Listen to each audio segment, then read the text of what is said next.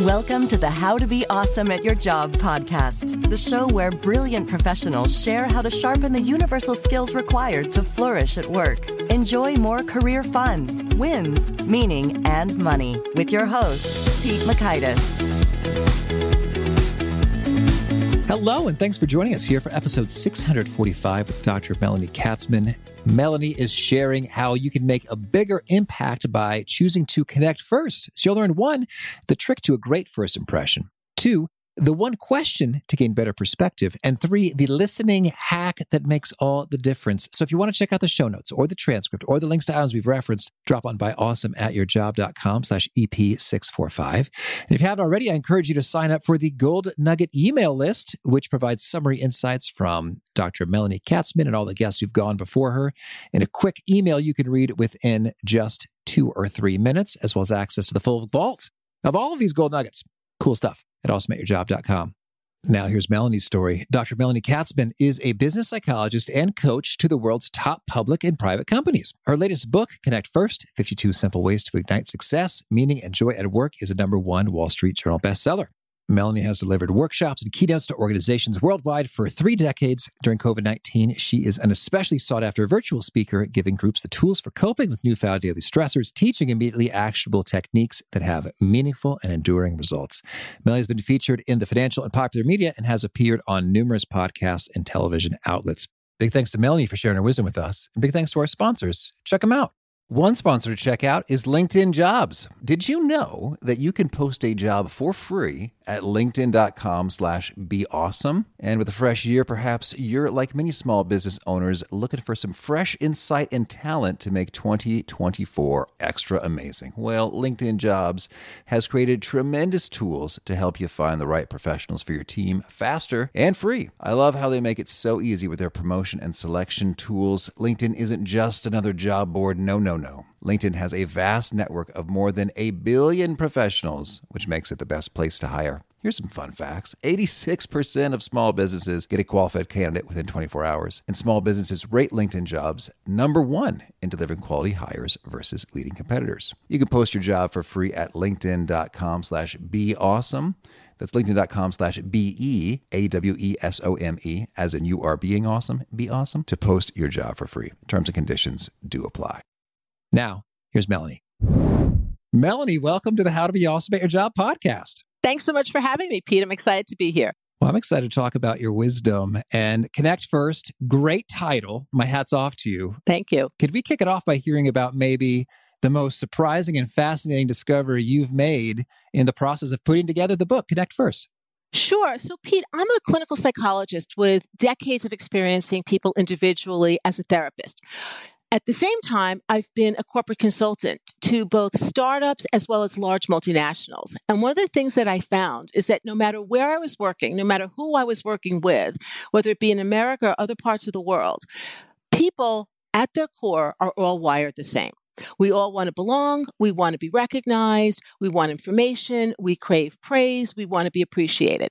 And so in creating Connect First, what I was able to do was pull from the experiences I have as both a therapist, as a consultant, and put that all together in a way that I hope communicates to everybody that we need to connect first through our common humanity. And the surprise, the delight in this, in the book and in the book tour has been that people really resonate with that message. It just makes sense. It's what people experience. And particularly now during a pandemic, it's what people crave, that human connection. So it's a delightful surprise that wasn't a full surprise because it's exactly why I wrote the book. Okay, so we talk about connecting first. Maybe what's the alternative? What do people do first if if not connect? That's problematic. So many people at work are so focused on being transactional, getting the job done, that they forget that the thing that you have to do first is to establish a relationship with people. You need to slow down to speed up. If you don't develop trust, then you can't actually ask people to push, to prod, to innovate, to take chances, to deal with conflict. And too often people show up at the office and just feel like oh, if someone's being paid, they need to do it. And if I ask and I'm the boss, it should happen versus I need to actually demonstrate and establish respect and trust. Similarly, people will say, Oh, we have an inclusion program. And somehow, because we have a program or a poster that, that mm. will hmm. somehow translate into people really feeling as if they have a seat at the table. And as we know, it's a lot more complicated than that. Okay, so boy, that, that, the word "should" there really perked my ears up. Yeah. In in terms of it's it's sort of like we have these these expectations or assumptions about how the world ought to operate, and if yours is that people should do awesome, innovative, stretch, extraordinary work because they're getting a, a paycheck, you're saying that worldview is not accurate to reality. I just think that, you know, what we know, and what science shows us, and I think many of our experiences demonstrate, is that people do better work when they are internally, intrinsically motivated.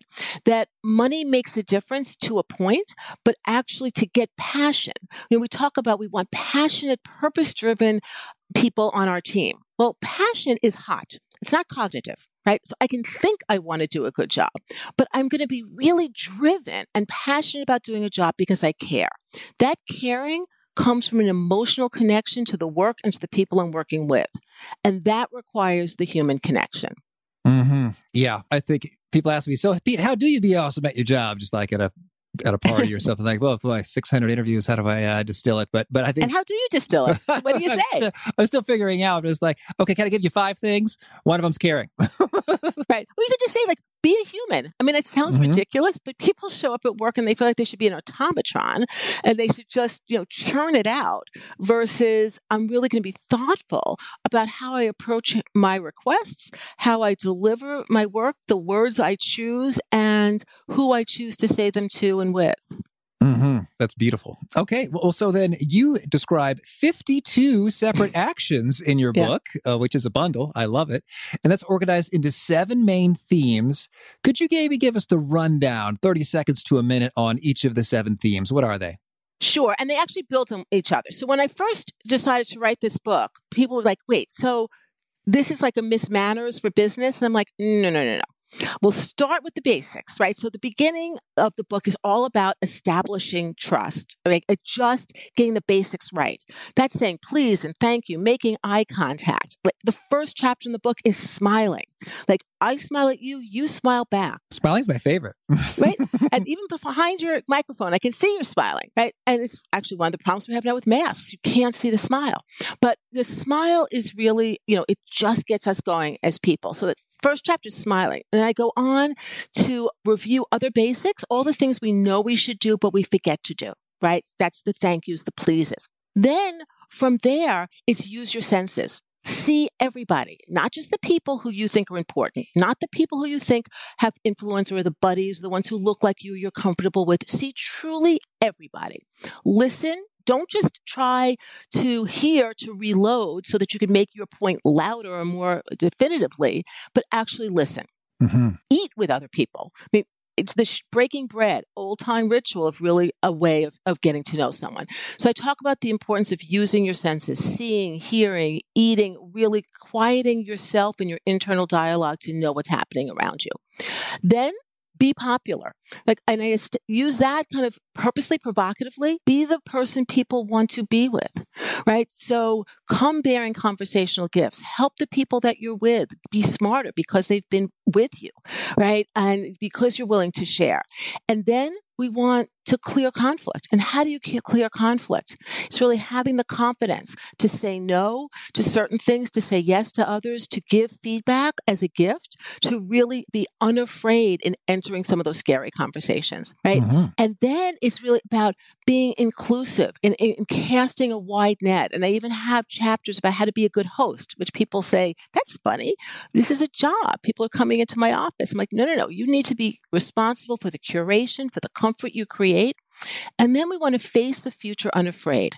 And that's really if you have established respect, if you are seeing beyond your immediate box, if you are unafraid in tackling difficulty conversations, then you can really collaborate with multiple stakeholders, bring lots of voices into the room, ask questions that don't have answers, and be unafraid of what bubbles up. And so I really then talk to people about honoring history at the same time that you're looking towards the future, embracing aging, embracing difference, and ultimately the book ends with a dream. Dream big. So we start with a smile, we end with a dream. Start with the basics and then end with all of the ways in which you can apply these 52 suggestions so that you can build a, a different world, build a different culture at your company, and feel better at your job, which is why I dared to have joy in the title because a lot of people are like, mm-hmm. joy at work? That's an oxymoron. I'm like, nope. You get the positive results when you have joyful people pursuing meaningful work, and that creates a success.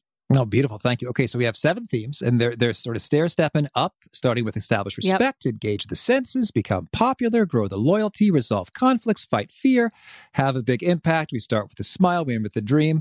Awesome. So now within these seven themes, You've got 52 actions, which is a lot of actions. So we love the 80-20 principle here on how to be awesome at your job. so could you zero in on on a couple, I don't know, two, three, five? Sure. That just have just a disproportionate impact on making great connections. Maybe they're they're high impact, they're easy to do, they're often yep. overlooked. What are sort of like the bullseye actions that make all the difference? And by the way, you know, I mean, you, you raise the fact that it's 52 and that can seem really daunting. But one of the things I encourage people to do when they get the book is to read it in the way that suits you.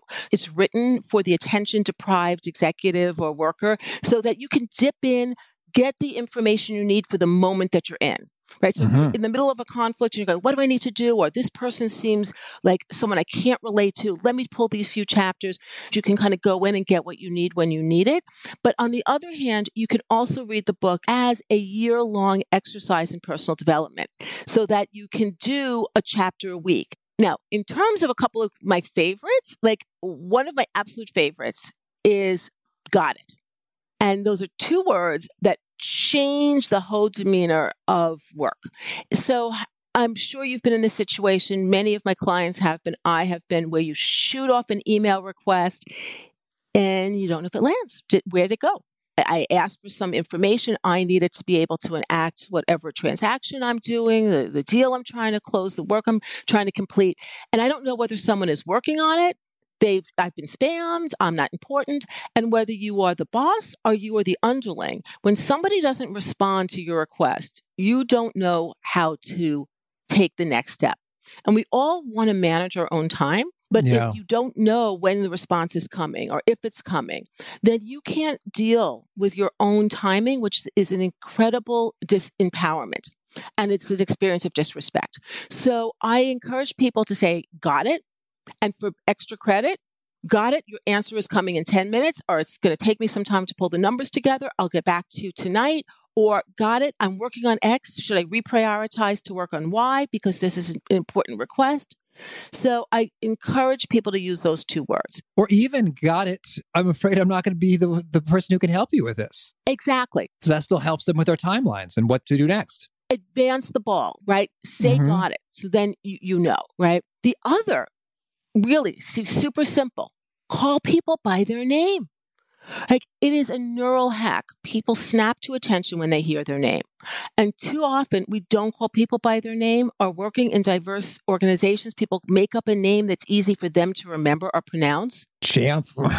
Sport. Right? And it's like it happens all the time, but it's like it's so easy. If I address you by your name, you feel like we already have a connection. And if I can't remember your name, but I remember your face, I can say, Hey, Pete, I remember like a few years ago. Hey, guy, I don't remember your name, but we had such a good conversation. Remember, we were standing at the coffee area at the conference looking at X. And then you go, Okay, she cares enough. Mm-hmm. Remember your name.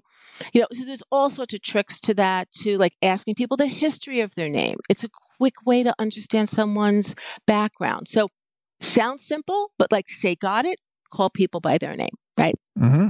Moving along the line, another thing I would say is ask a beautiful question. come prepared to ask a great question. It honors the person. So when you do interviews for potential candidates, if someone asks you a question that could be answered on the website, what have yeah. you learned? You've learned that they're lazy, right? Mm-hmm. if somebody mm-hmm. comes and they have already done the research to ask you a question that reflects what they and how they think, they are going to impress you. And then you can also answer them in a way that can engage them. And so a lot of different suggestions within the book have to do with bringing what I call conversational gifts, doing your research so that you're showing up ready to have a good conversation and preparing a good question doesn't take a lot of time, but does make a huge difference. So a beautiful question. So so the how that gets formulated. One is that you've done your homework and your research, as opposed to right. you know a lazy question that's readily available in press releases or website. Right. Another is that you've you've done some real good thinking. Any more ingredients or steps or pro tips for formulating a, a beautiful question, or maybe yeah. some examples? So I will work with people who are high potentials who are being coached at their company's request by me, and that's one set of engagements I have. The other is that people will be coming to me when they're wanting to transition to another role or they have lost their job and they're looking to repackage themselves or re-enter the workforce. And so what I will say to people is if you're going for an, the classic informational interview, right? So you got a mm-hmm. foot in the door. So do the research on who you're meeting with and what their, their place is in the market. What are the questions they might be asking themselves? And what is information that you have that connects the dots in ways that they may not have thought about before.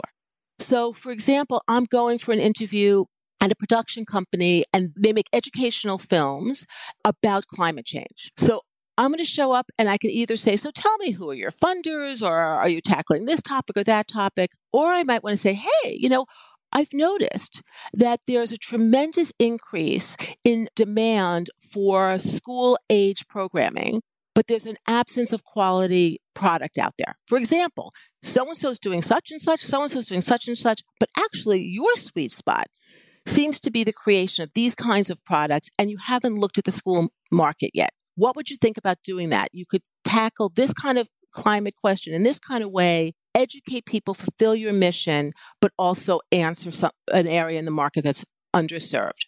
So mm-hmm. you're coming in and you've done some strategic thinking. You've analyzed the marketplace. You've looked at what they provide and you're offering an opinion. Now, some people will say to me, I should be paid before I offer mm. up that mm-hmm. perspective. And I would say, you want to get a job that you're going to be paid well, demonstrate that you're worth it, come and be generous in your thinking and in your willingness to share your thinking. Mm-hmm. And, and, even and if you already have the job, I mean, yeah, I mean, you can do that all the time with regard to the meetings and and having uh, researched some things and noticed some things that maybe other people haven't. Well, I just love that so much because I think about being on the receiving end of those questions in terms of I've actually never heard of that organization you're citing. I was unaware of that trend that you're pointing out. exactly. You seem brilliant, and I want you uh, close by so I don't overlook something really important. but but that's exactly it. I mean, yeah. you can't go wrong if you help people feel be smarter, right? Mm-hmm. And uh, you know, the other part of that is when you're networking, both internally networking or externally, because oftentimes when people are coming up for promotion or want to be coming up for promotion, it's important to do some victory laps around the organization, talk to people, have them get to know you. I think some of the great questions to ask are, you know, you go to someone who you admire in the organization, say, how do you get your information? What are the things that you read mm-hmm. on your commute? How are you spending your time getting information? Yeah. Everyone likes to talk about themselves, and most people like to stop and think about, you know, how do I do that? And if I want to have the strategic capability of someone who's very senior in my organization, I want to know what they're inputting into their internal computer. So I'm getting access to some of that good data. Oh, that's so good. Well, what's so funny is like there's often blogs that you may have never even heard of that that really have so much good stuff. Like I think there's like one about law, like above the law, or, or one about uh, accounting that's kind of edgy. Yep, it is sort of like I've never heard of that, and and I think maybe uh, maybe I don't know a quarter or so of the people in the field may have, or it's like oh yeah I've heard about that, but is that really worth looking at? It's like oh well this super smart person is there all the time, so apparently it is. Now I know, yep. and that's valuable right there. Just to get that curation step. Absolutely. I mean, what I do in non pandemic times, one of the things I do is I lead leadership retreats in different parts of the world where I bring people together from very different backgrounds to and very different nationalities and sectors to understand particular issues of a moment. And we will invariably end up in traffic, right? Because mm-hmm. you can't, it's just part of the job. And one of the things that we'll do is just, I'll say, hey, what's the top five things that are coming up in each of your Twitter feeds? And where's it coming from? And it's fascinating. You know, you have people there that are Chinese entrepreneurs and French politicians and Brazilian businessmen and women and a tech exec from California and what they're listening to or reading is so profoundly different. And at a time when we know that we can end up in our own reverberating echo chambers, understanding what different people are accessing is so informative. So it's a, just, it's a really fun, great question. Well, that is that is beautiful, and I want to hit a, a particular action you highlight, which is to listen to inspire.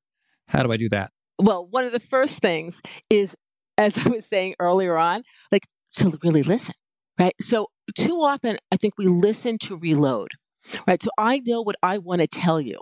So I'm just busy formulating in my head my response versus I'm listening you, to you to understand what you want me to really hear. And I think a mistaken impression often is that we need to demonstrate empathy. That if I'm listening to someone and I'm a good listener, I'm having an empathetic response. So I'm searching my autobiographical library for something I can say to show Pete that I can relate. While I'm doing that, I'm not listening to what Pete's really saying. Mm-hmm. So rather than focusing on me and what I'm going to do when you stop talking, I need to quiet down inside and actually listen to what you're saying.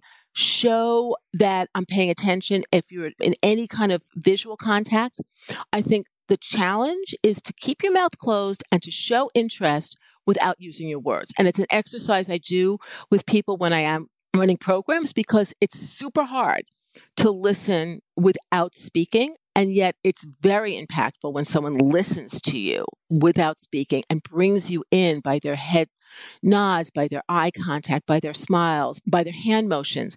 And an interesting point from my experience has been that when I do encourage teams to have conversations where someone is speaking and nobody's interrupting for over five minutes, imagine over five—it seems like it's endless. The first minute, people are talking, it feels really good to be listened to. The second minute, the other person's just like listening and shaking their head, but not saying anything, feels awkward.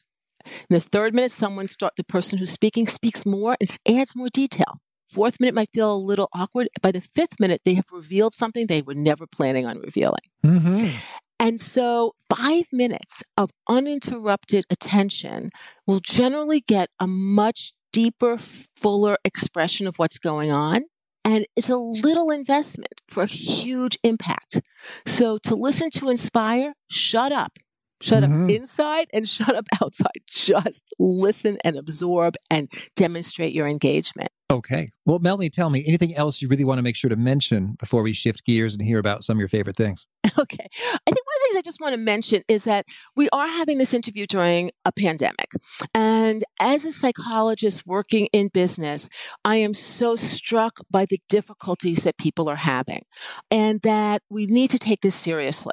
Like there's a pandemic right now uh, that's related to a virus, but there is a tsunami of mental health crisis that is just going to pound us if we don't take measures now to help people set clear boundaries between work and home, between the beginning and the end of the day. We need to listen carefully to the distress signals that people are sending up, some much more subtly than others.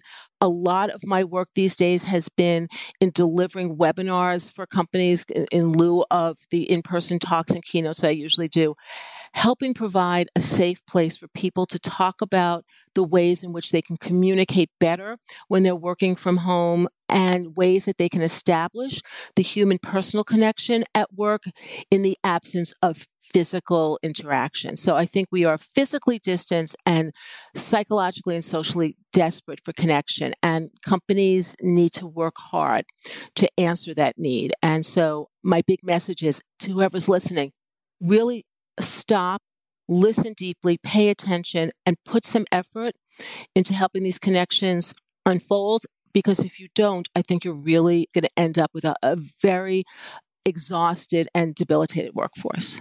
Okay, thank you. And now, could you share a favorite quote, that you find inspiring?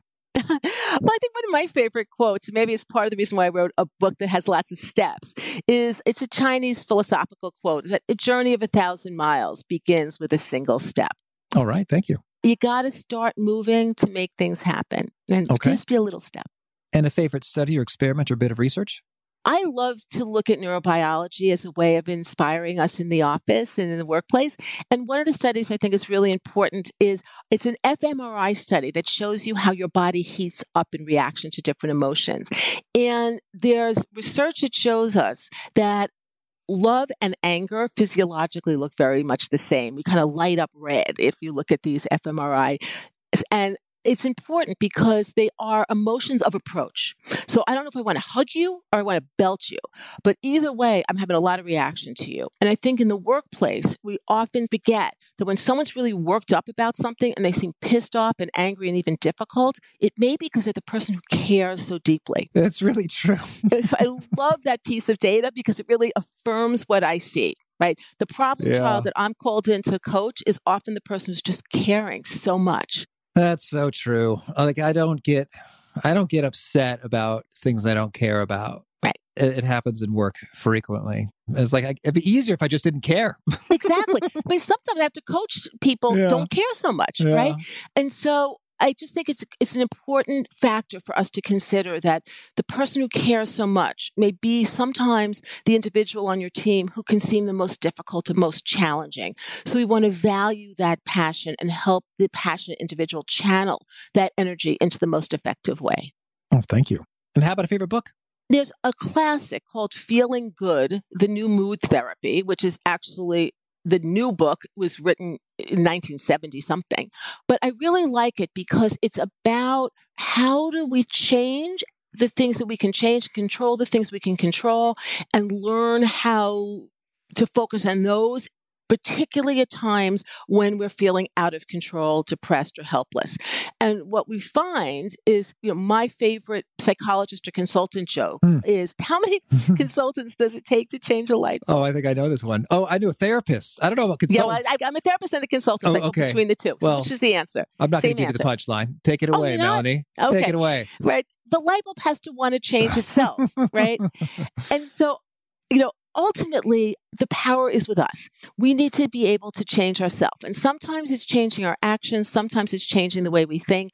And so, my answer to your question, eh, given the times we're living in, is that there are some things that we can change and there are some things we can't. But to be able to survive and thrive during this period, we need to change the way we think or perceive or assess things in the moment.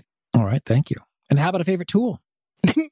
My paper and pencil. All right. I have all sorts of electronics that help facilitate my work, but I find that having a daily list that I write down helps me track and prioritize what I'm going to do. And it feels great crossing it off versus just hitting delete. So I like a paper and pencil. Okay. And tell me, is there a particular nugget you share that you're known for? People quote it back to you frequently or or Kindle book highlighted all the time? Well, I think it, oftentimes it has to do with a lot of what we've been talking about, which is you have to slow down to move fast. That the investment in making a strong connection is really a very small one in terms of time. But if you're intentional with your actions, you'll have a very big impact. So small acts of human kindness have huge and rewarding impact. Okay. And if folks want to learn more or get in touch, where would you point them? Follow me on Twitter, Facebook, Instagram, LinkedIn at Melanie Katzman, M E L A N I E K A T Z M A N. And on all of these different social media platforms, almost every week, I put out a minute of advice. So you can grab a minute with Melanie, and it's just very topical, practical advice that helps you just be better in that day and hopefully in that week. All right. And do you have a final challenge or call to action for folks looking to be awesome at their jobs? Yeah, it's up to you. It doesn't matter whether you are in a cubicle, whether you are working out of a closet right now, or whether you're occupying a corner office. That it's up to you and how you behave.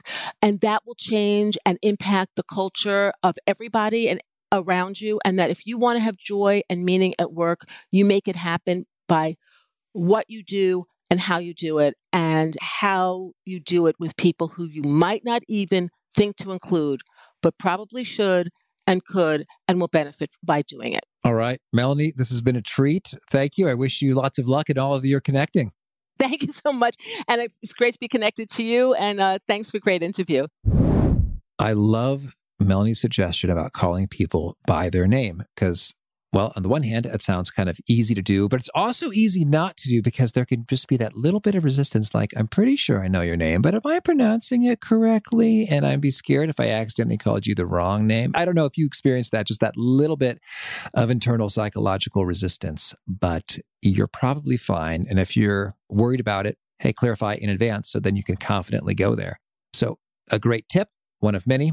Hope you dug that and more from Dr. Melanie Katzman. Again, the show notes, the transcript, the links to items we referenced are at awesomeatyourjob.com slash EP645. Hope to catch you next time and peace. Thanks for listening. To get the most out of the show, we recommend two key things. First, check out the extra resources at awesomeatyourjob.com.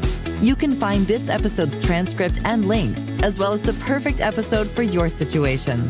You can search the full text transcripts of hundreds of episodes or explore episodes tagged by topic and competency covered. Second, subscribe to the podcast and get future episodes automatically. You can subscribe by telling Siri and several other smartphones and speakers, subscribe to the How to Be Awesome at Your Job podcast, or by tapping subscribe in your podcast player of choice. If you'd like some extra help figuring out podcasts and how subscriptions work, visit awesomeatyourjob.com slash subscribe for guidance. Hope to catch you on the next episode of How to Be Awesome at Your Job.